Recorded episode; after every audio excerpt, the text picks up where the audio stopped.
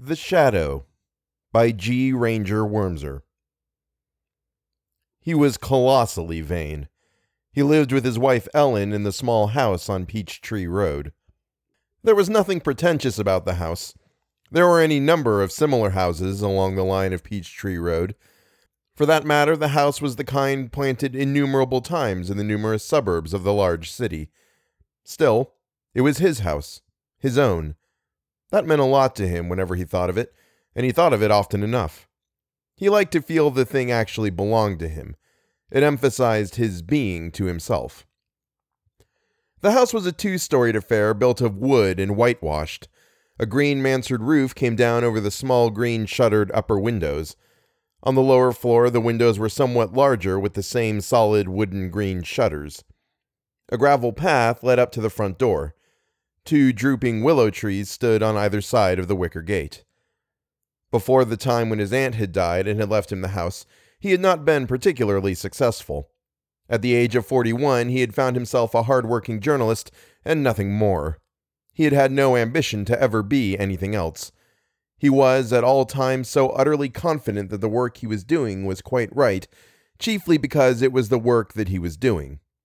No man had a more unbounded faith in himself. At that time, he had not been conscious of his lack of success. Now, of course, he looked back on it all as a period of development, something which had prepared him for this that was even then destined to come. He told himself that in this small house, away from the surrounding clatter and nuisances of the city, he had found time to write, to be himself, to really express what he knew himself to be. He had become tremendously well known in that space of six years. No one ever doubted the genius of Jasper Wald. He wrote as a man writes who is actually inspired. His books were read with interest and surprisingly favorable comment.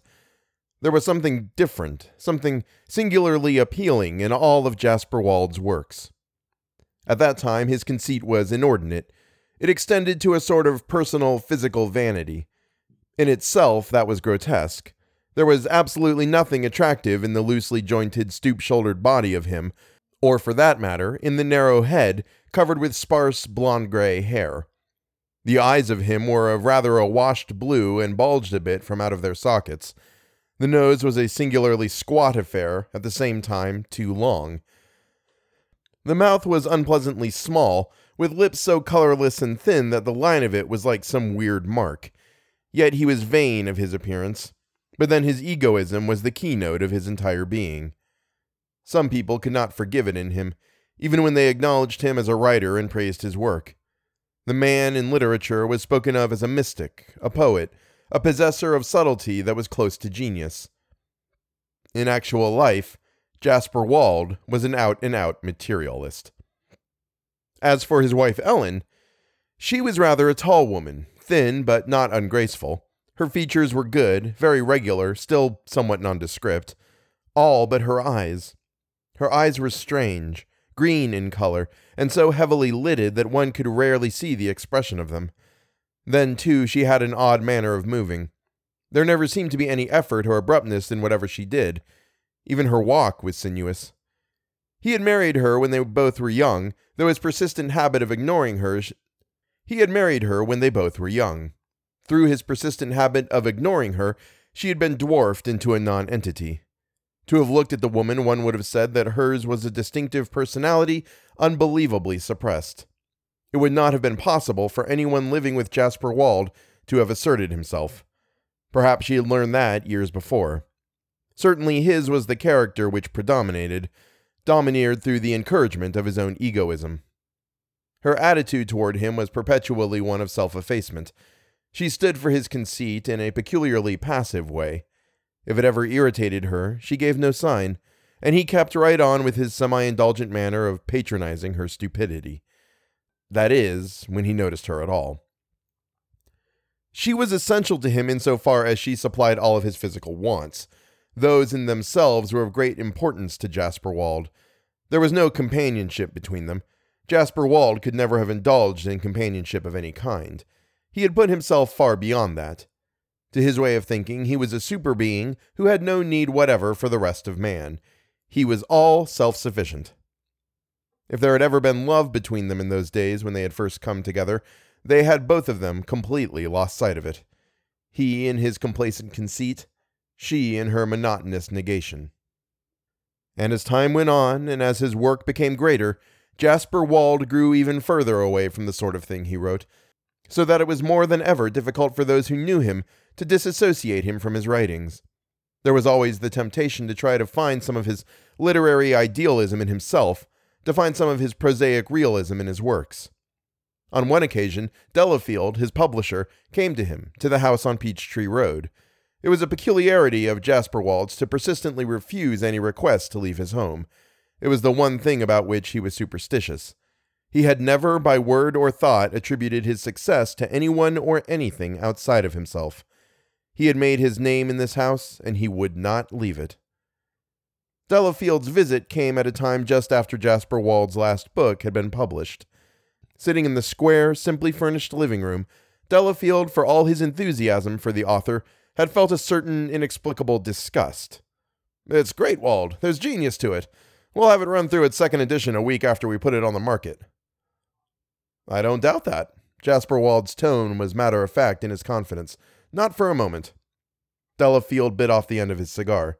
When will your next one be ready? He asked it abruptly. Oh, I don't know. Jasper Wald had pulled leisurely at his pipe.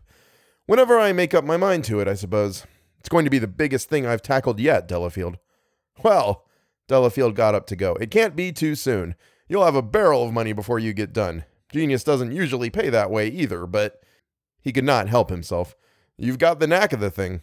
Heaven knows where you get it, but it's the knowledge we all need that comes from. He broke off quite suddenly as Ellen Wald came into the room. Oh, I didn't know, she said uncertainly.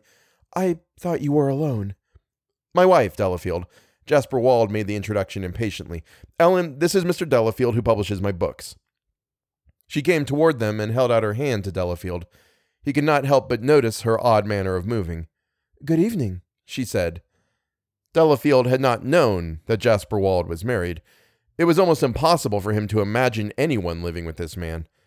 He looked at the woman curiously. He had the feeling that her individuality had been stultified. It did not surprise him. Jasper Wald could have accomplished that. It would have been difficult to have matched him with as flagrantly material a person as he himself was.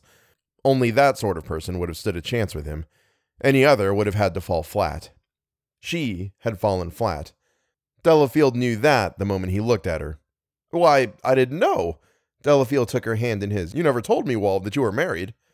Oh, didn't I? Oh, no, of course not. But about the new book, Delafield. Delafield dropped her hand. He had never felt anything quite as inert as that hand. It impressed the nondescript quality of her upon him even more strongly than had her appearance. Your husband has promised me another book, Mrs. Wald. He spoke slowly. He felt he had to speak that way, or she would not understand him. Your husband is a great author, Mrs. Wald. Yes. Why don't you say genius, Delafield, and be done with it? Why don't you make a clean breast of it with genius? I've got to be going. Delafield felt a strange irritation. The man was a fool. For what reason under the sun could this woman with those half closed eyes let herself be dominated by him? The two of them got on his nerves. Won't you stay to dinner? Jasper Wald was obviously anxious for a chance to speak of himself. Uh, sorry, Wald, I've got to be getting on. Delafield still watched the woman. She stood there, quite silent. I thought you might have something to say about that book of mine. No, there's nothing more.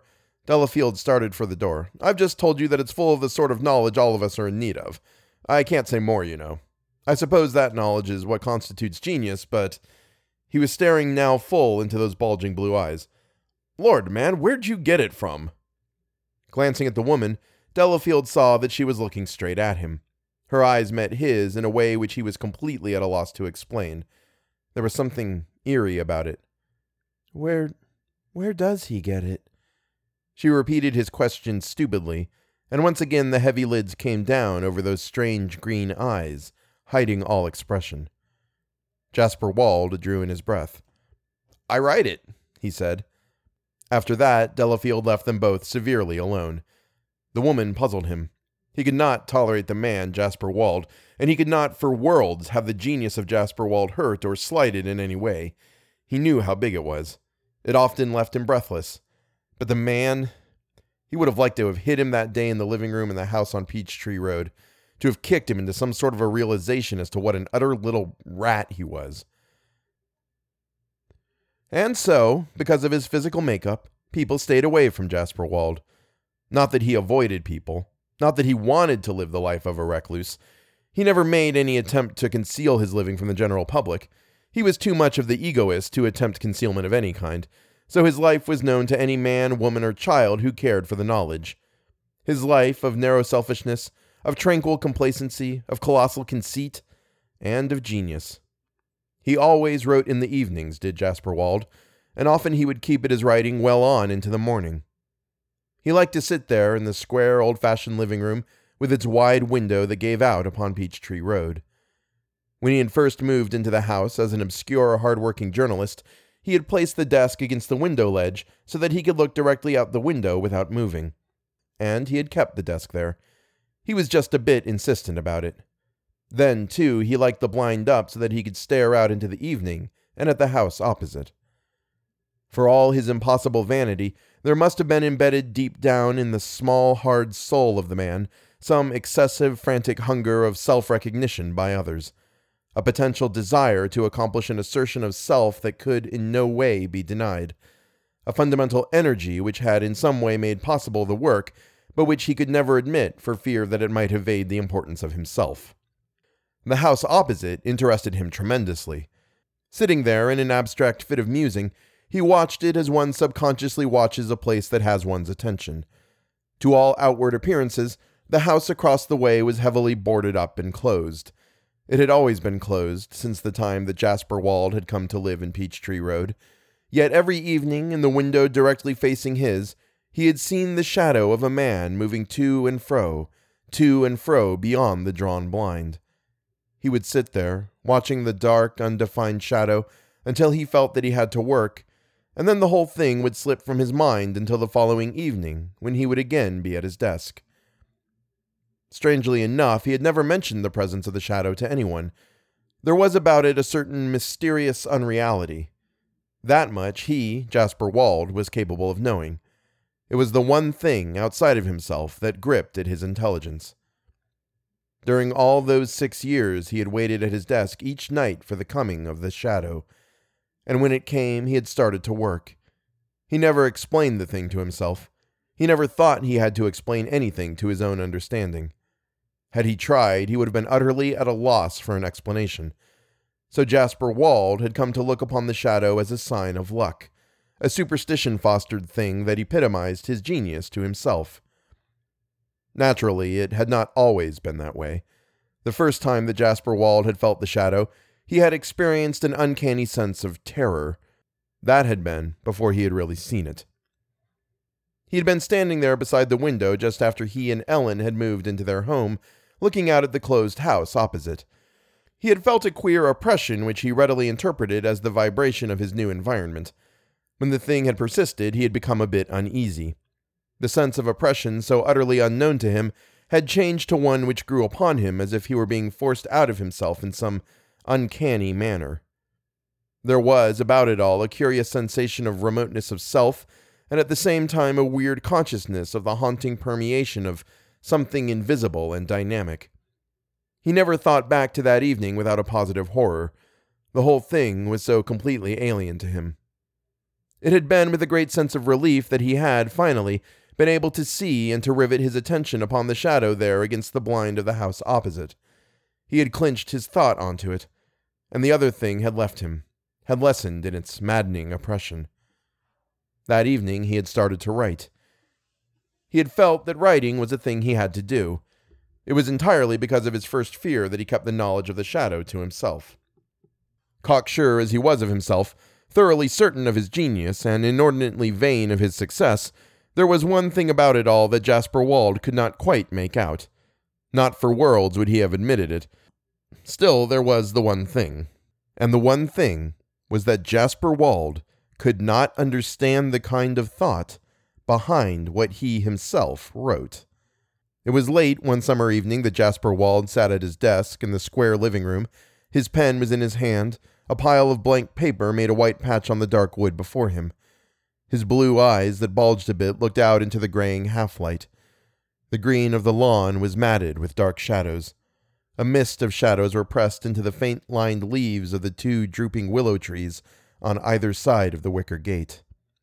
An unreal light held in the sky. His eyes were fixed on the one window of the house opposite. With his pen in hand, Jasper Wald waited. From somewhere in the house came the chimes of a clock striking the half hour.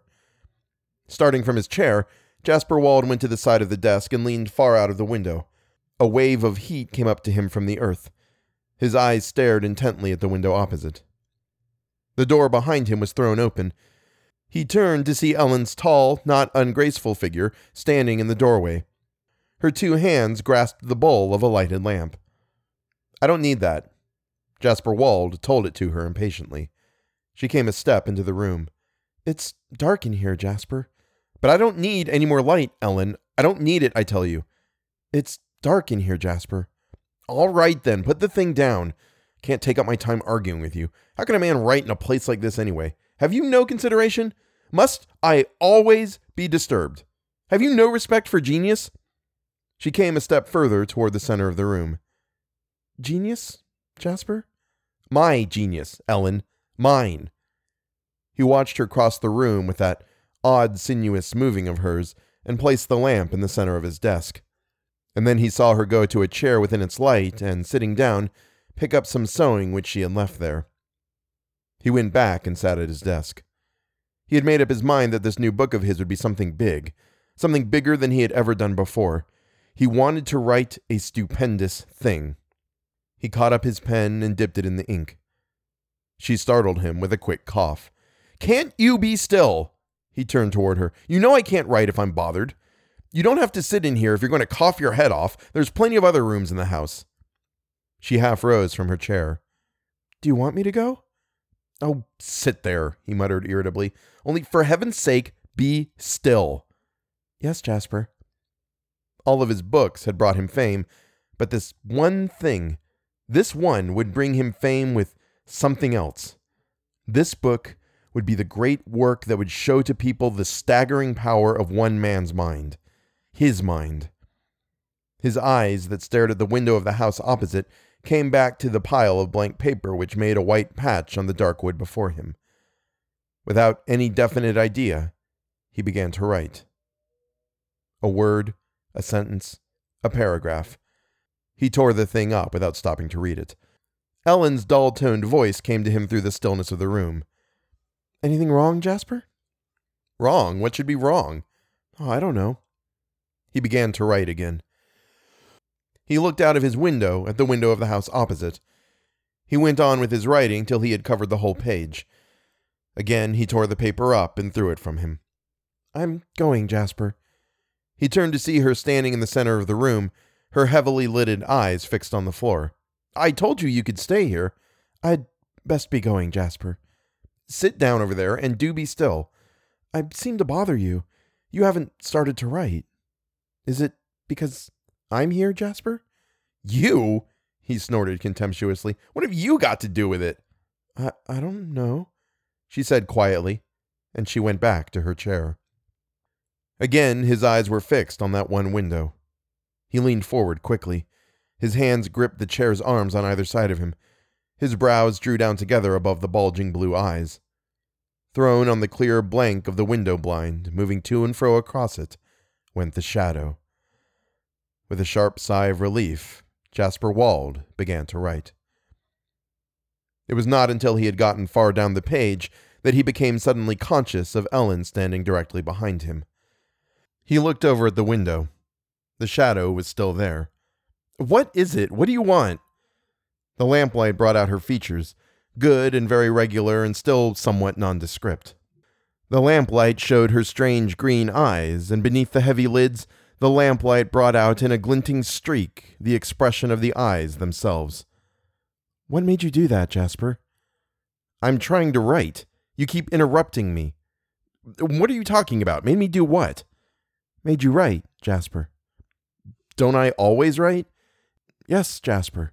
Always. All of a sudden. Like that. Well, what of it? What makes you do it, Jasper? Oh, Lord, can't you leave me alone? Do you know what makes you do it, Jasper? Of course I know. Well, what? My. It's my inspiration. That comes, she spoke slowly, every night when you look out of the window. That's how it comes, Jasper. Look out of the window? Why shouldn't I look out of the window? What is it you see? Over there in that house, in that one window. He looked across the way at the shadow moving to and fro against the window blind. He started to his feet so suddenly that his chair crashed to the floor behind him. He faced her angrily. What under the sun is the matter with you? Nothing. Then why can't you leave me alone?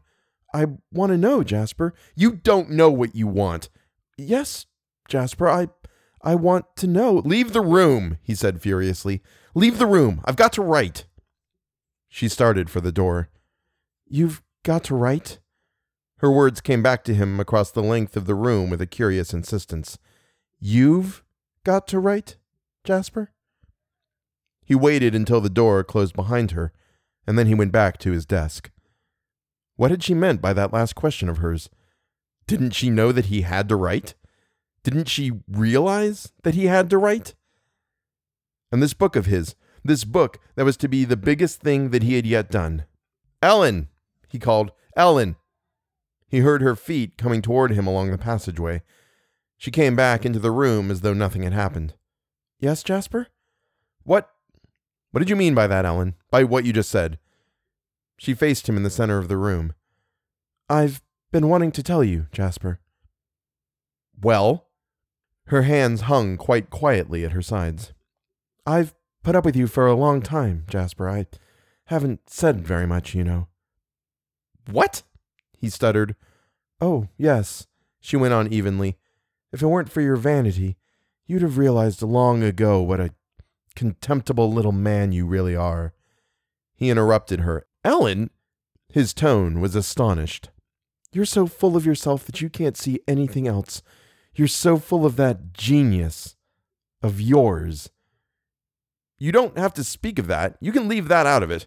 You, you've nothing to do with it, with my genius. Your genius? She laughed then. It's your genius, Jasper, that has nothing to do with you. Nothing to do with me? No, Jasper. I haven't been blind. Blind?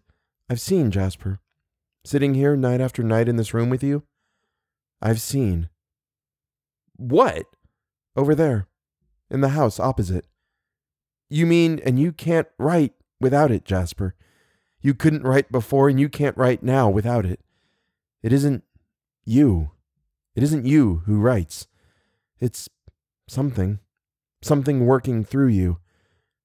And you call it your own. Jasper, you're a fool. Ellen, how dare you? Dare? She spoke the word disdainfully.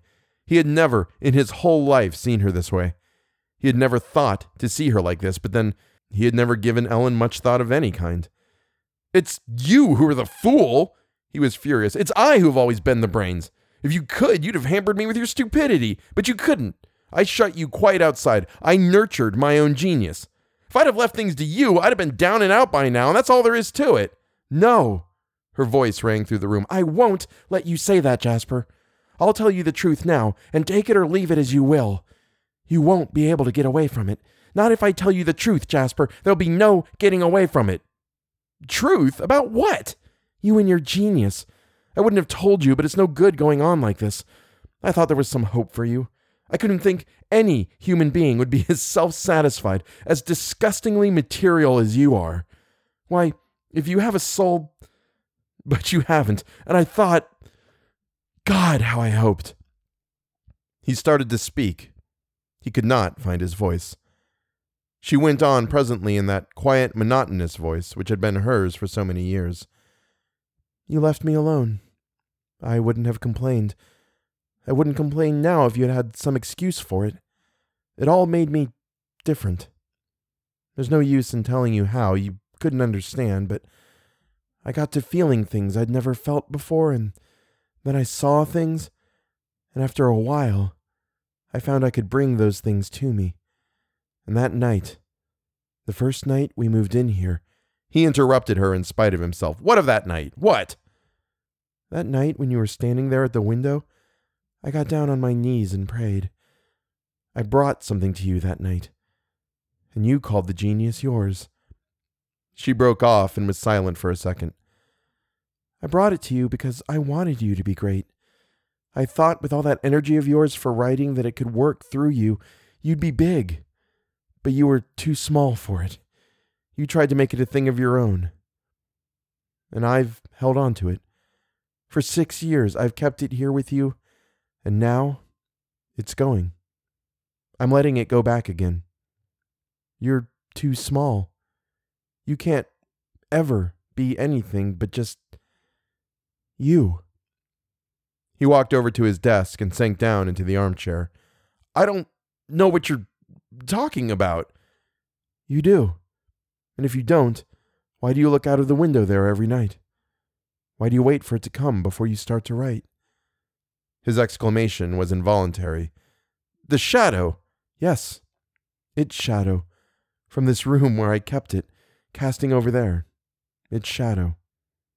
So that was what she meant.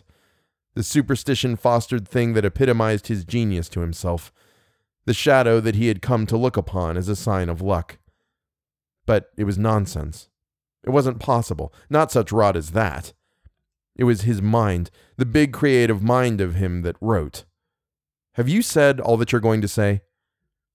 For a second, her gaze met his, and then the heavy lids came down again over those strange green eyes, hiding all expression. Yes, Jasper. He looked out of the window. His eyes stared through the night beyond the two shadowy, drooping willow trees on either side of the wicker gate and over at the house opposite. He caught his breath. The yellow light from the lamp on his desk played across the clear blank of the window blind across the way.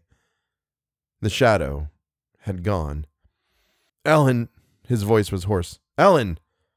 What is it? It's not there, Ellen. Six years now.